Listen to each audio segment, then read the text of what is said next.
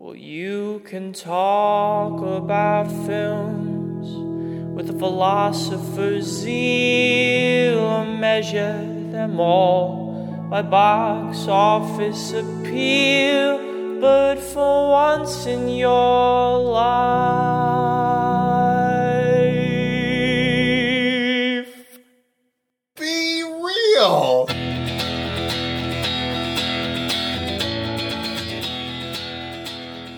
Welcome, one and all, to your movie reviewing and reappraising, genre-hopping podcast, Be Real.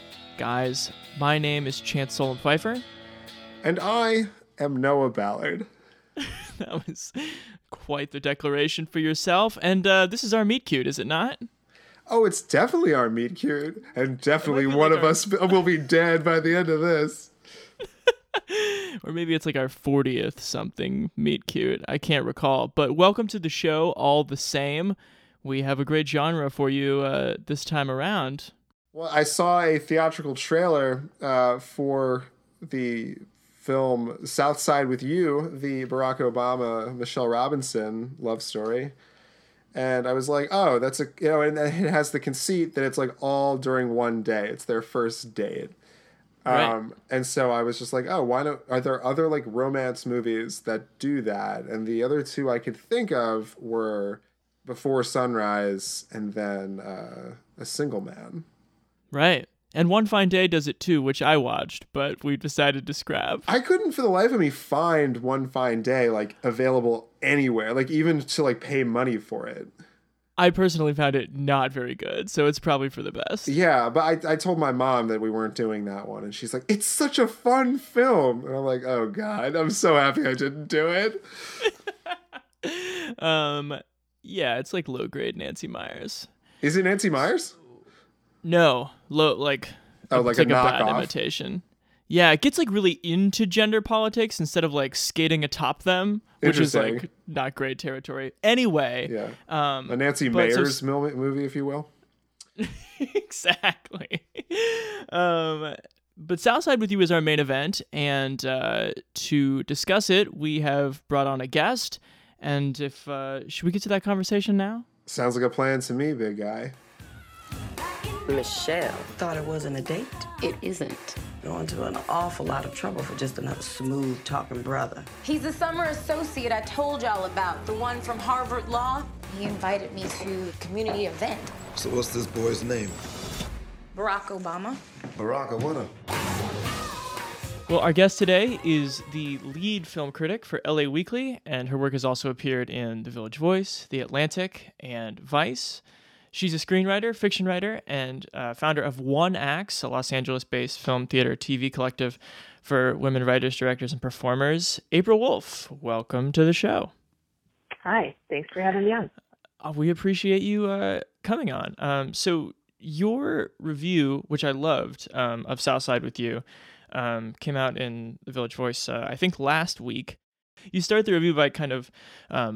pontificating a little bit jokingly if there's a clamor for a Donald Trump version of his marriage meet cute, but I felt like that was a cool place to start, because it does sort of point out like it is sort of bizarre to make a romantic date movie about a sitting president and very politicized figure. Did that hit you at any point in the movie, or was that something you thought about when you first heard it was coming out? I mean, when I first heard it was coming out, it was, you know, it's an oddity that's never been done before.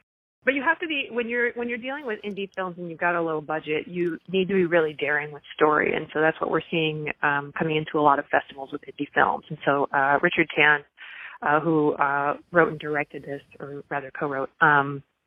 You know, you can tell that there's a certain amount of daring, because he had started working on this, I think, back in 2009.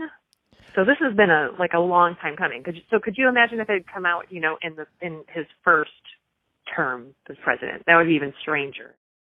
I'm curious, as far as this genre, what qualities in your mind are essential to the success of a very minimal, talky, two-person One Day Romance, and which ones do you think South Side does well? I think the thing that South Side does that that you see in like Before Sunset and One Fine Day and everything else is that there's an up and down in the narrative where and this is it's usually extremely realistic, where these two characters, like, you think everything is going fine, and then one of them says something really strange because they don't know each other that well. Mm-hmm. There's a breakdown in communication. And so it has like these peaks and valleys of like understanding and then coming back together and then misunderstanding and, going back and forth. And so I think that's one of the things that you have to have in these movies, because, there's just not that much going on. Right. And I do think that South Side with You, it does have that, because it starts these characters kind of on a rocky slope, because Barack Obama isn't particularly likable as a character. Yeah, he's not very respectful of Michelle's like wishes and boundaries for this meetup at all. I think the movie works well when he's being arrogant. And that arrogance gives, Tika Sumpter playing Michelle Obama, gives her a license to kind of step up and be a little bit less prim and proper. Mm-hmm.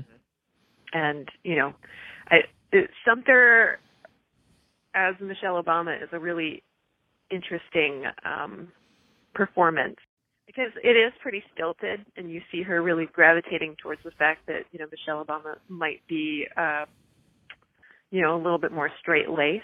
I don't know if you agree with this.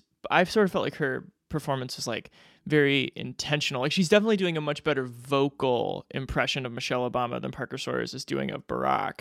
And I think it felt like a lot more... she felt so much more deliberate in that way, but that's probably the character as well. Yeah, it's tough to separate, what is... what's her artistic choice and what might be something that's a little bit off the mark. Mm-hmm. But, you can tell that she is being very mindful about how she's portraying Michelle. But one thing that really just got me was her enunciation. Totally. Because, God, I hate to be like dissecting this so much, but the enunciation, being from the Midwest, and, having grown up pretty close to Chicago, it's really tough to hear those T's pronounced so much. Both Tika Sumpter and Richard Chan are from the East Coast. They're from the New York area. And part of me feels like there's something that they've misread in this, in the regionality, because... I do think that one thing that makes Michelle Obama so amazing just as a human being is that she does have this kind of like Midwestern real roots. And, she doesn't articulate her T's, mm-hmm. To death. And and it kind of makes her feel more, warm and inviting. But at the same time, you can tell that Tika is probably making some choices to make her feel... this character of Michelle Obama make her feel a little bit more rigid. That kind of leads me to another thing I wanted to ask you about, which I wasn't really sure watching it, whether success for this movie was making you forget that these are going to be two of the most famous people in the world, or if it was like constantly sort of reminding you of that by forecasting it, or if it should have been a dance between the two. I think you can't separate the two. I still have a hard time like understanding like how I'll feel about this movie in 10 years, Right. I have no idea. Only time will tell, but he's definitely being helped along by the Obamas already being in the spotlight and mm-hmm. continually, people already loving them. Although if you don't love them, this movie's not going to change your mind. Do you think this movie got like propagandic anywhere? It's definitely for a specific person. I mean, you think about like those Left Behind series of movies where it's just like, well, yeah, it was not made for me. It's made for someone else. It's only for us. It's like it kind of feels special in a way because of that. Sure. Like you're in like a little club where you love the Obamas, and so now you get a feature film about it. Yeah, yeah. An incredible double feature, by the way, I think would be South Side with You and Left Behind. What an interesting night that would be. And actually, there's also a new movie coming out. I think it's premiering at TIFF this next week, starring another young Barack Obama. Really? Yeah, it is. I'm sorry, the name is escaping me right now, but it's about his time in college. So it's pre-Michelle.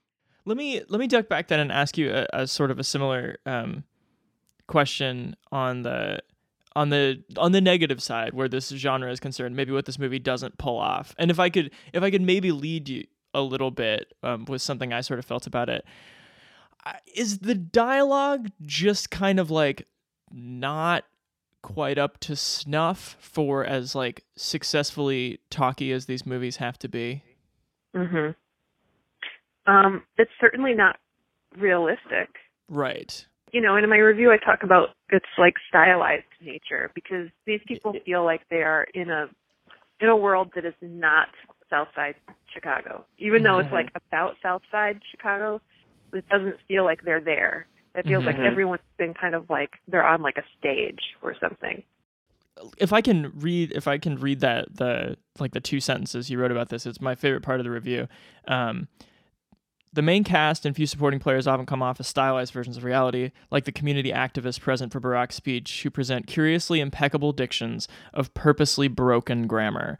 And then in parentheses, you say there's a larger and more meta conversation about code switching here that someone might ask Tanne about, which I feel is such a sort of great side note in the review. And I wondered if you would kind of be willing to unpack that a little bit, because it did feel like there was this... I don't know, maybe like an anxiety about getting this right that like led to, I don't know, some kind of like uneasy performances in a communal space where you would have felt, or maybe you should have felt, that everyone was like very comfortable and open with each other. Yeah. I would say that you know, that particular scene is a little bit uneasy. I think when we talk about code switching, which, you know, I guess if you don't know what code switching is, it's just how, you know, people who are non-white have to inexplicably speak white when they are speaking to white audiences, or sometimes speak more like the, you know, the stereotypical versions of their race or ethnicity when they're around other people. And so, you know, code switching in this movie, I would love to ask Richard Tanne about, because, you know, Tanne is white. Right.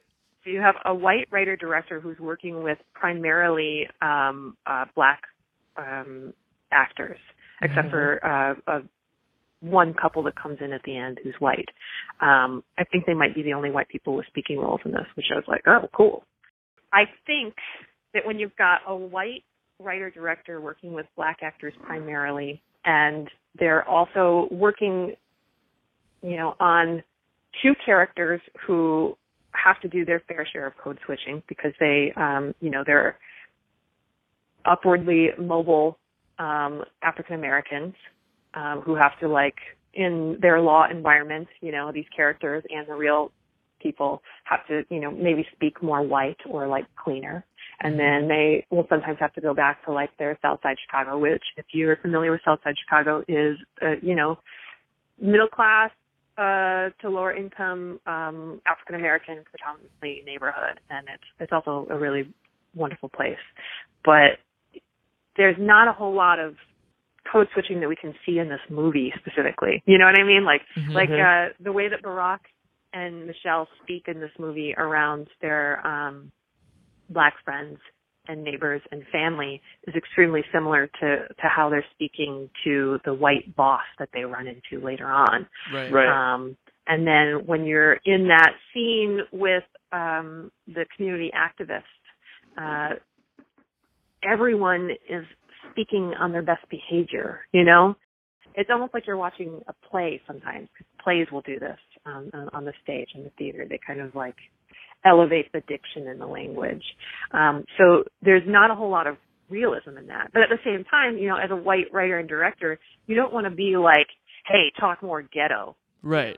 I could see how that would be, like, really strange because, you know, and then also there might be something where, like, the actors are performing for a white writer-director.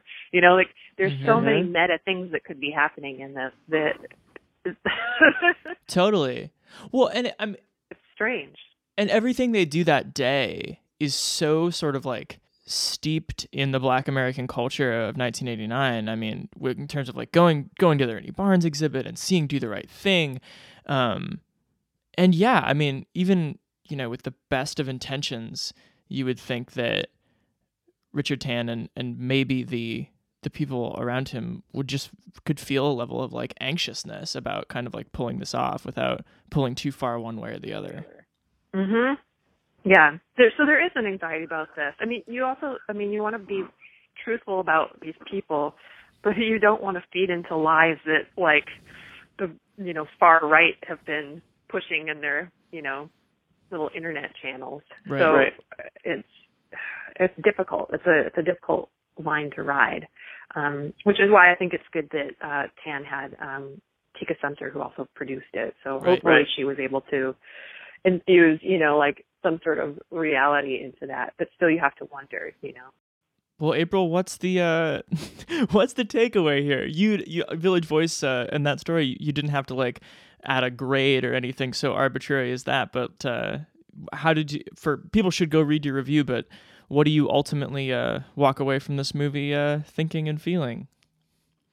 I feel like it's, you know, despite the things that we were talking about, you know, whatever might be perceived as a negative, I do feel like that there's a certain amount of kind of artistry in maintaining this kind of suspended disbelief, you know, like this kind of magic. And so it's certainly cheesy. This is a hokey premise and a hokey, you know, execution. But there's also something really wonderful about, you know, watching a Lifetime movie where there's real romance. And, you know, this kind of pulled all of those things together, except for you do have some great actors and you do have, you know, a wonderful soundtrack. It's a nice slice of life. If you're gunning for some sort of, you know, like, a life-affirming message, it might not be there. But it's a sweet and romantic film, and you know, Richard Tanne did accomplish that. There you go. Well, April, thanks so much for talking about this movie and coming on the show. I appreciate it. Yeah, thanks for having me on. Shouldn't we be getting to the meeting? We have some time. I thought we'd swing by the art center, see some paintings, maybe grab a bite to eat. This is not a date. How's it gonna look if I start dating the first cute black guy who walks through the firm's doors? It would be tacky. You think I'm cute? I didn't say that. You can tell by... So, Noah. Sir? Were you as inclined to, before we get into the actual movie or our reviews of it, were you as inclined to root for this movie as I was?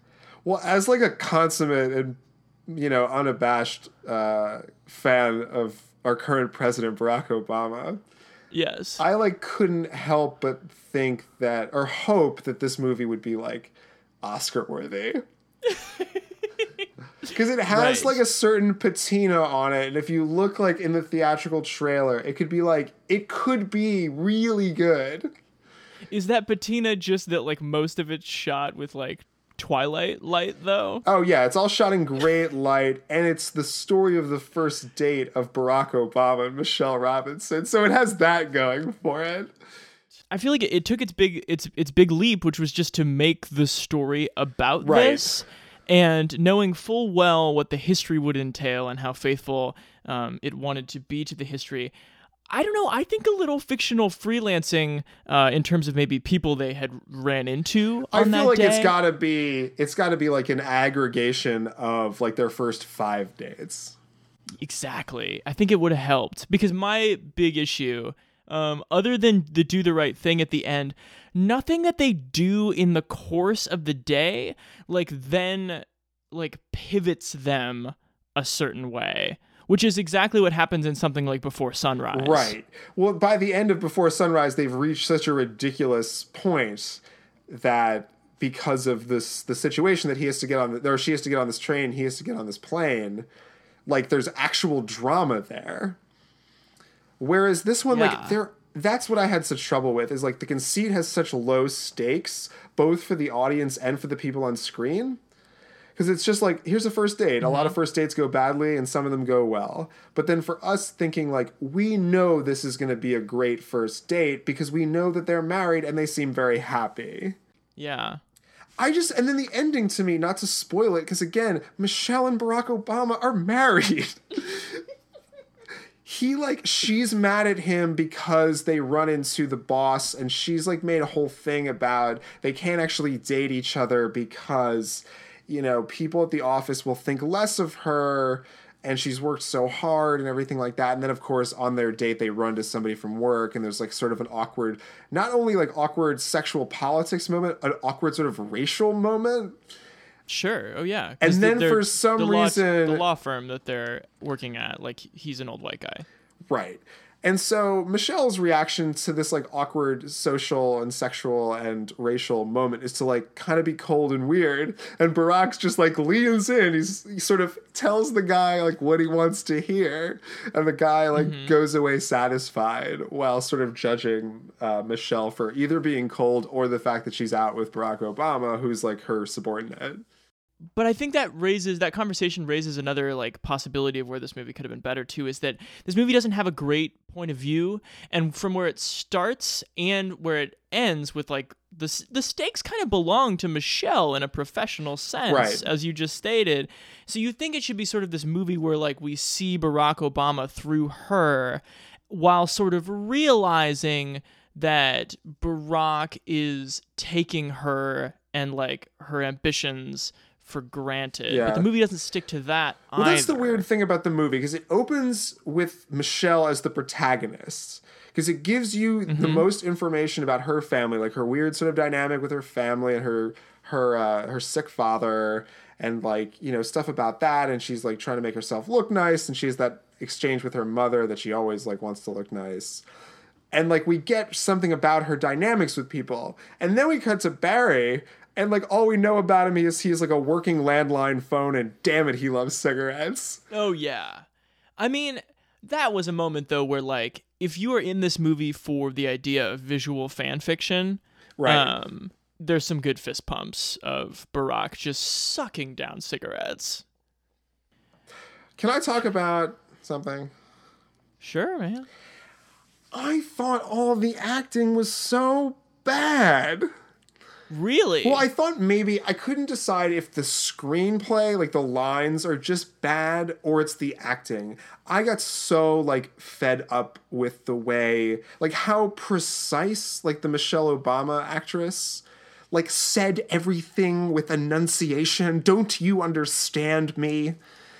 Yeah. And it was just like, I mean, you sound the way Michelle Obama sounds when she's making a speech, but not like the way she probably sounds, you know, talking to someone in a park.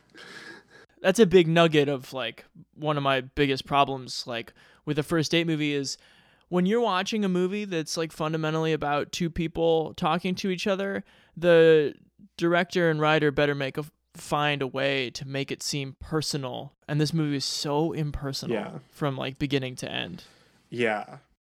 And so before we get to our ratings about South Side with You, we thought, here's a nice little explainer of how our system works that we're going to plug into every episode now, because if you're new, you might want to know what the heck we're talking about. And if you're a regular listener, this explains it way faster than we could live. Let's do it. All movies and most of life can be described with our rating system. The four categories are good, good, bad, bad, good, bad, and bad, good.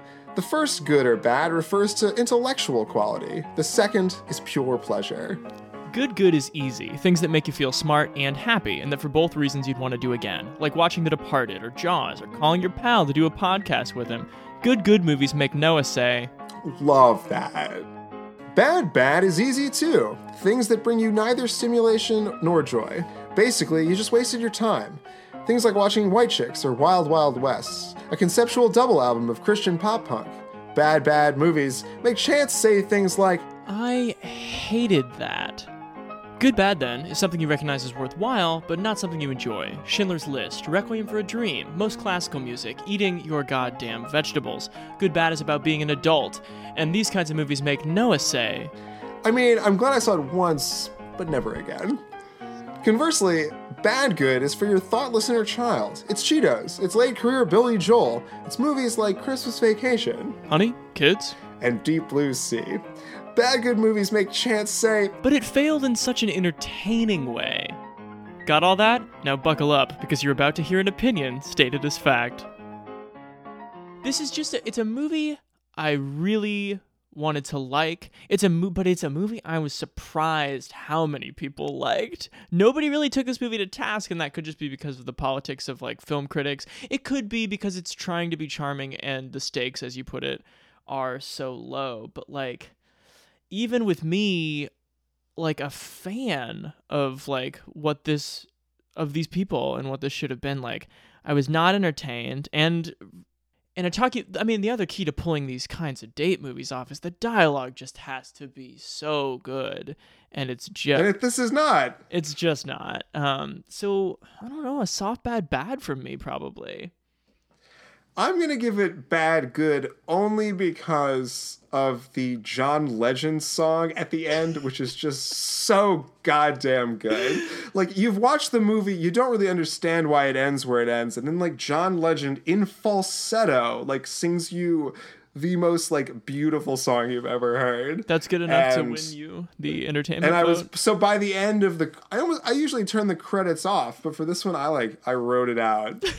And listened to the rest of the song and then put it on my Spotify and have listened to it several times since. Well, John Legend got a production credit on this movie.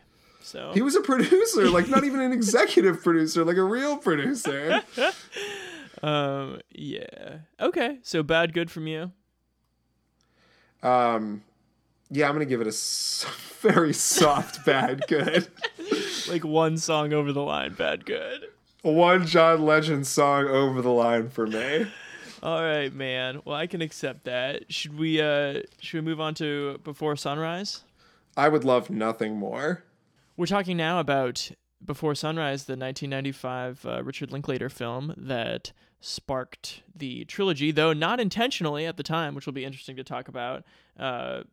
Before Sunset and Before Midnight, which followed with 9-year gaps. Just like the other two, it stars Ethan Hawke and Julie Delpy, and this one opens with Hawke and Delpy, Jesse and Celine, on a train that stops in Vienna, and through pure serendipity, Delpy changes seats to sit next to Ethan, or Celine, to sit next to Jesse, and he asks her on a total lark if she would like to get off the train in Vienna, and they spend 24 hours together, knowing that it will be up in 24 hours because Ethan Hawke has to catch his flight back to the States. So that's where we start. Talking seriously here. I mean, I always feel this pressure of being a strong and independent icon of womanhood and not making look like my whole life is revolving around some guy. But loving someone and being loved means so much to me. I always make fun of it and stuff.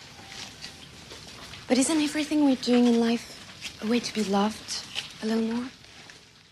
So, whereas South Side with You did not have what Chance criticized at the dialogue and the snappiness and like the stakes of a better film, I think this is the better film in question of this like model.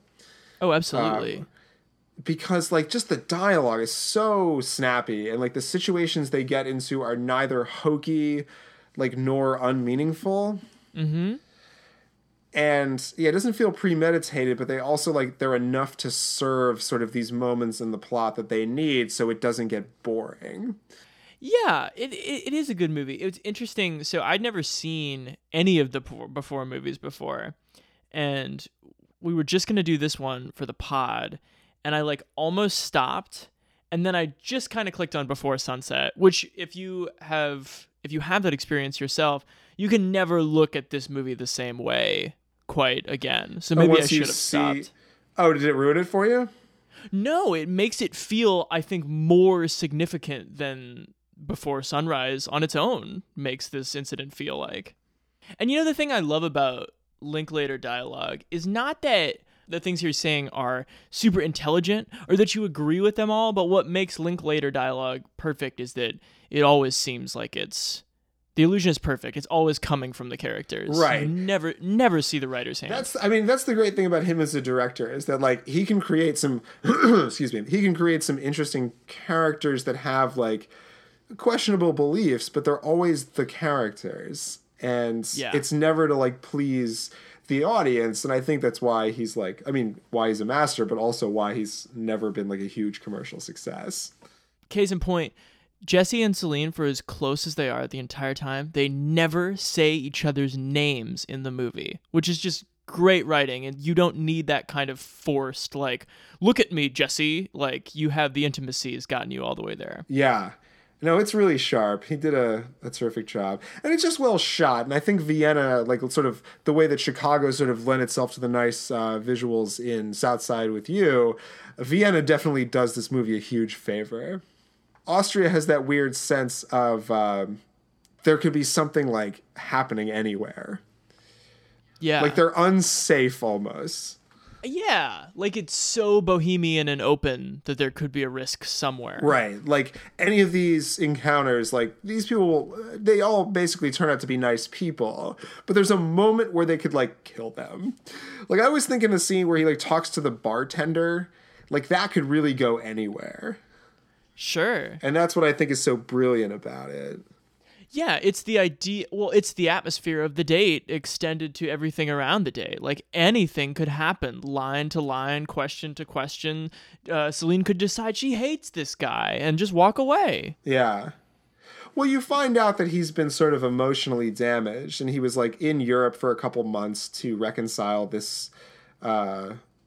this relationship that he sort of chased out there, but it turned out that, like, she'd been seeing other people and, like, didn't really want to be around him. And this was his sort of decompression period. And then he meets her. So of course he's going to, like, put a lot of importance on her, I feel like, which is such an interesting, he catches, I feel like Linklater catches men at very interesting moments in their lives. Well, intentionally. That's what I'm saying, but I think he has, like, when he draws characters, he's very good at finding them. And I just watched Everybody Wants Some, which we'll talk about maybe next week. Yeah. That he just catches these. It's a quintessential college movie, but he catches the guys in it, like, at such interesting moments in their personal trajectories that you just care about them because it's like, oh, that's weird and relatable, but also kind of fucked. Yeah. It seems very close and very far away at the same time. Right. Like, you're watching it and you sort of, what's interesting, it's like the running commentary in, like, these very, like, incident or time-based Linklater movies is your own. It's that, like, these people are having this profoundly dramatic experience and you know they're going to feel differently about it. Just a couple years down the line. He's very interested with time. You know, well, yes. That, I mean, I just sort of put that together now. I mean, like, of course, he's heralded for Boyhood, which is, like, he literally shot over a course of time. But on a more, like, micro level, like, you know, this one being One Day, not Fast Times. Dazed and Confused. Dazed and Confused is One Day. The one we just watched, or the one I just watched. Everybody Wants Some is the 3 days before it's college. It's a weekend, yeah. Can we just talk about some negative things for a sec? Yeah, sure. I mean, I feel like we're just, like, going to town on its, like, great qualities. One negative thing might be that the sound of Ethan Hawke's leather jacket can never be erased from my eardrums. Well, I think it's just a bigger thing for me, but, like, along those lines, is that... Ethan Hawke is such, like, a greasy, pretentious fuck that it's often hard to sympathize with him. Yes. I don't think he's not a well-drawn character and he's not, like, acted perfectly by Ethan Hawke. I just think the character that is created is at sometimes, like, not very sympathetic, yet Celine still goes along with it.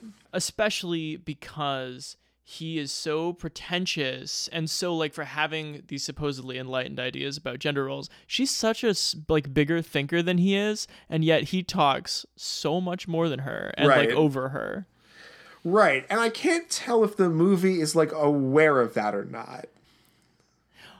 I think that from someone who watched Sunrise and Sunset on the same weekend, the biggest favor that Sunset could possibly do for this movie is to let you know that this guy became sort of like a self-conscious, slightly embarrassed writer. So this is like the unfiltered kind of like talky version of him. I don't know. There's something about her that also towards the end, like I feel like she's sort of, we're on her level for most of the movie and things are sort of on her terms, and that feels nice. But mm-hmm. then of course she has like a weird, like sudden emotional response to him, which like, I don't know. I didn't know how to feel about it. Like the train scene, like is such a big scene. It requires so much. I know it got close, but I don't know if it like, it almost felt like a flat note there in the climax. But that was the one thing that like you have to be in a point in your life where you believe that like you could find love. That's true. I do love their faces though, and it's so interesting to think about even outside of the context of the trilogy, that Ethan Hawke is so excessively boyish at this point in his life. It's just like so like, how is your face that smooth, guy, with that like ratty ass like goatee?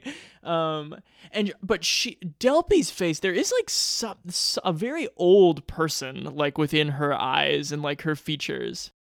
So I think this movie is good. I do not think it is as good as Before Sunset, because I think Before Sunset is genius, but in like a very, I don't know, in a sentimental, can you take these postgraduates love seriously, with some great asides and a beautiful city and good dialogue. I think it's good. Yeah, it's like, I would say it's good too. It's a little bit boring, but the performances are really good, if not a little infuriating. But I think it's definitely like, it's definitely a good. What a like a seemingly unnecessary sequel apologist you are. What do you mean? You think that the sequel to this is better than this one? Oh, definitely. Interesting. I'm gonna like, maybe that's what I'll do for sleepy TV tonight. No, you gotta stay awake to see how genius it is, Noah. What's next on the docket, big guy? 2009's A Single Man, a Tom Ford film, or so said every like piece of literature and visual about it. Yeah, every other title card is a film by Tom Ford. I started watching the movie and was then like, wait, that Tom Ford? And then I watched it a little differently after that. You had like, I didn't have any cultural knowledge of Tom Ford before this film. I mean, after this film, I of course Googled him. I just knew, I knew him, but I didn't know of him. Suits and glasses cases. Right. But I didn't know anything about like his, like, I know that he has like sort of trendy stuff, but I didn't even know like what his visual aesthetic was. Thank God it was the visual aesthetic of this movie, right? Yeah, you didn't have to go very far. You just watched 90 minutes of it. Okay, so the setup to this one is that we're following Colin Firth in a day in his life. And there are some flashbacks, too, to establish the fact that this guy is dealing with the depression following the death of his lover. And his lover was male, and they're in 1960s, and you can't be gay in the 1960s in this California suburb, in this Los Angeles suburb, or he's in Santa Monica. So he's like feeling bad about this. He's also a college professor, so you see him wake up in the morning, he goes through his ritual. Then he goes to work at this college. She interacts with Julianne Moore. Then he has dinner with her. And there's things going on otherwise. And you sort of piece together that this guy is planning his suicide. So finally, the movie sort of presents itself of, this is going to be the day this guy kills himself. And then that doesn't quite happen. Not quite. And I guess where the one-day romance comes in is he meets this student, Nicholas Hoult. Thomas Holt is the guy from Amadeus.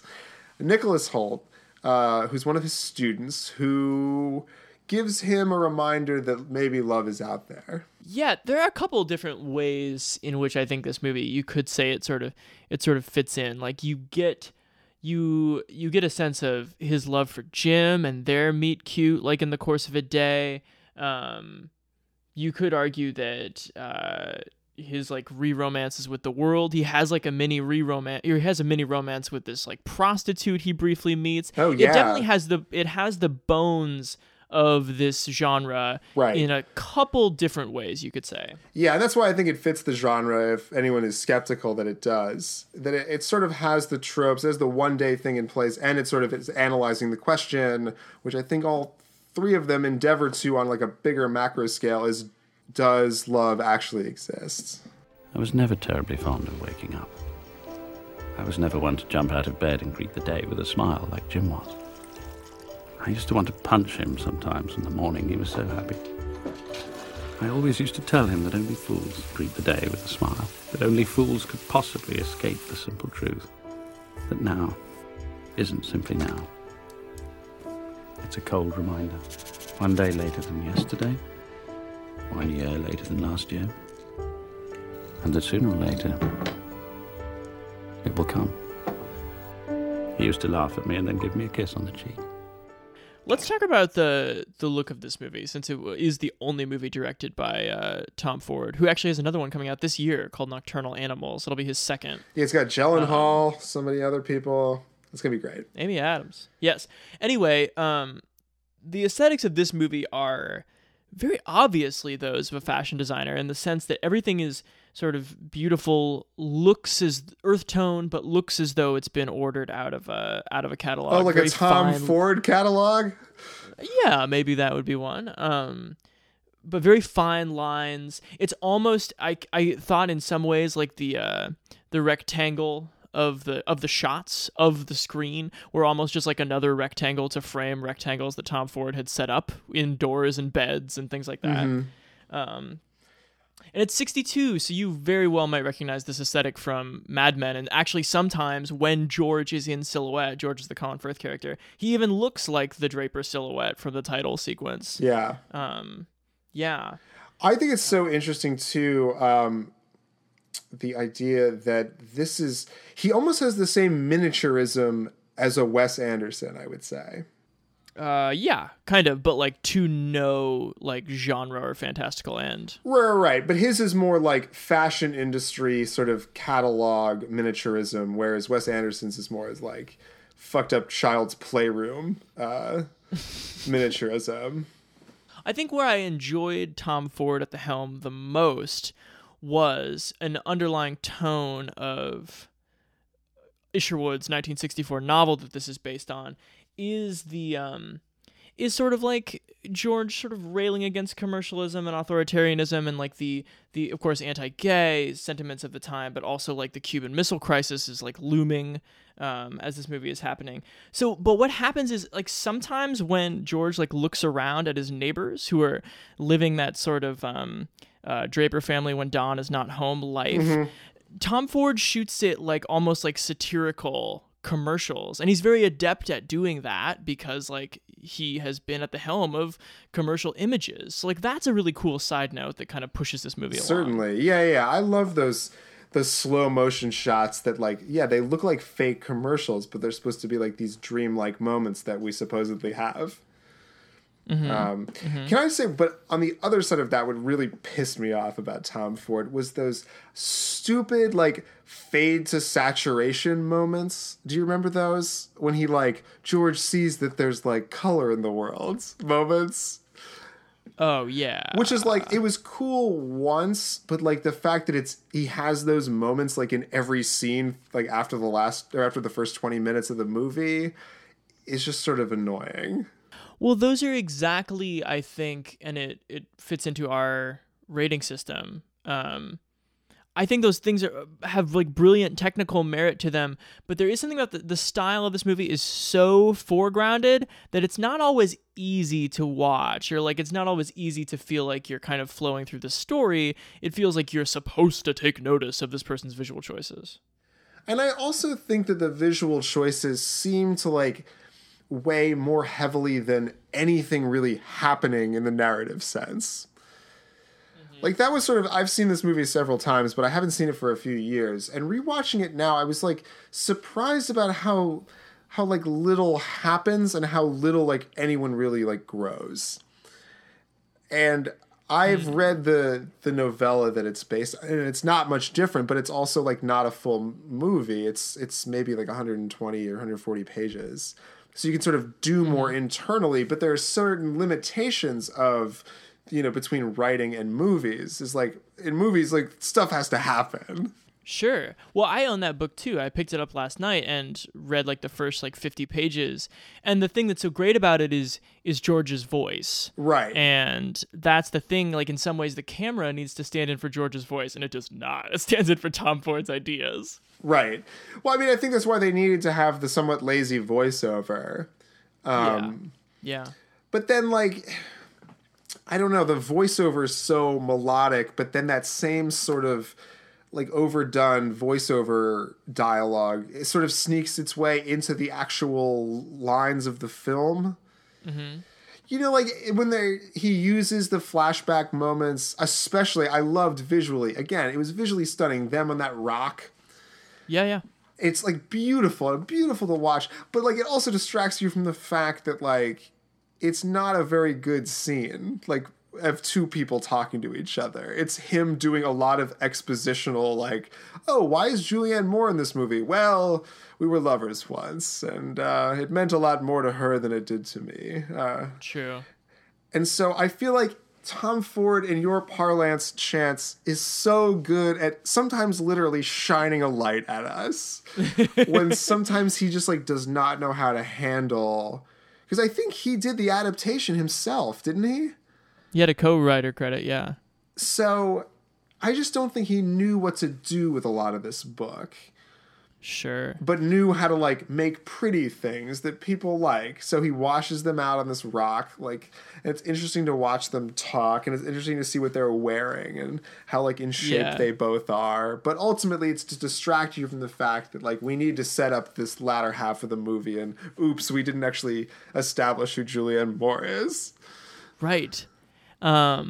It was really, I think, a very telling example of that was I was, just going through the Wikipedia page, and there was controversy over whether this movie was sort of living up to the gay protagonist and his relationships of the book. And Tom Ford said he did not see this movie in the context of gay or straight. And I was like, well, then, guy, you sure didn't get the book. Right. I mean, like, that is ultimately the conflict. I mean, I like that he said that, and I like that it's not, like, just a gay... Because I don't think it's just a gay movie. I think it's a movie about getting over a forbidden relationship, but that forbidden relationship happens to be homosexuality in the 1960s. Well, yeah, and the idea of the, like, the very... decentralized, like, constructionist idea of George putting himself together and being invisible in the world has everything to do with his sexuality. Right. I tell you what I love. I thought my favorite scene, I thought a brilliantly acted and a brilliantly written scene, was the scene with him on the phone with John Hamm when he finds out that his lover is dead in that flashback, and then he goes running through the rain. I mean, that was a little much, but just the scene of his face reacting to this news, and him also, like, the family also telling him that, I know you've lived with this guy for the better part of 16 years, but you can't come to his funeral because it's a family-only affair. I love that you pointed out that specific moment, too, because I think it's one of the finer... There's a great line about where George is saying when he looks in the mirror in the morning...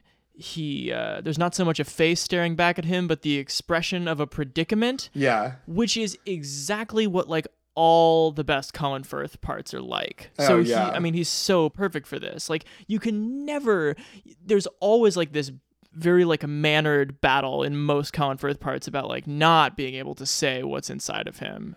Certainly not. Yeah. And it's perfect in that scene that you talked about too, because when he gets the news, like, his first reaction is not to burst into tears. He almost kind of sits there, like, disappointed looking, like someone told him that they can't install the cable till Wednesday or something. Yeah.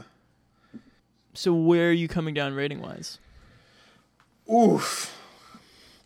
You go first. Well, I think I would say good, bad. I already talked about how the visuals... I mean, I think it's a good movie. I definitely do.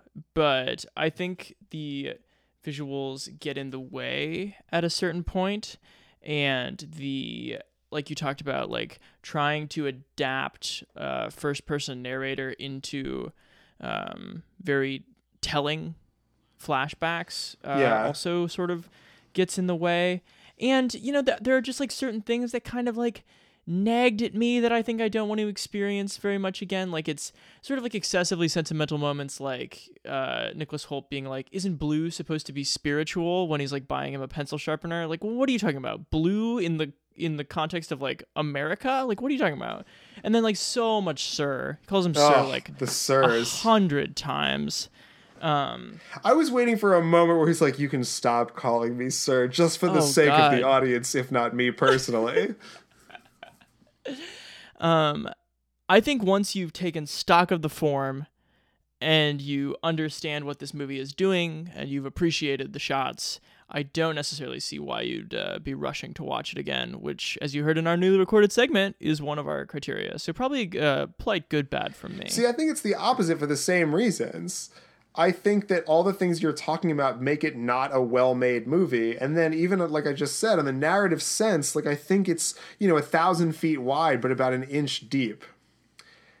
Hmm. And I thought it was entertaining as hell to watch these like guys wear these like great suits and these great outfits and like smoking cigarettes and getting drunk in the 60s, and like everyone's like freaking out and putting on eye makeup and close up, and it's just like it's a tonal thing. It's more of like a mood piece.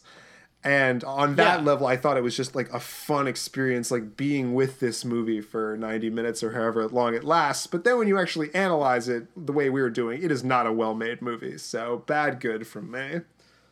Well, friend, this brings us to the end. Yeah, wait, so are we going to see each other again?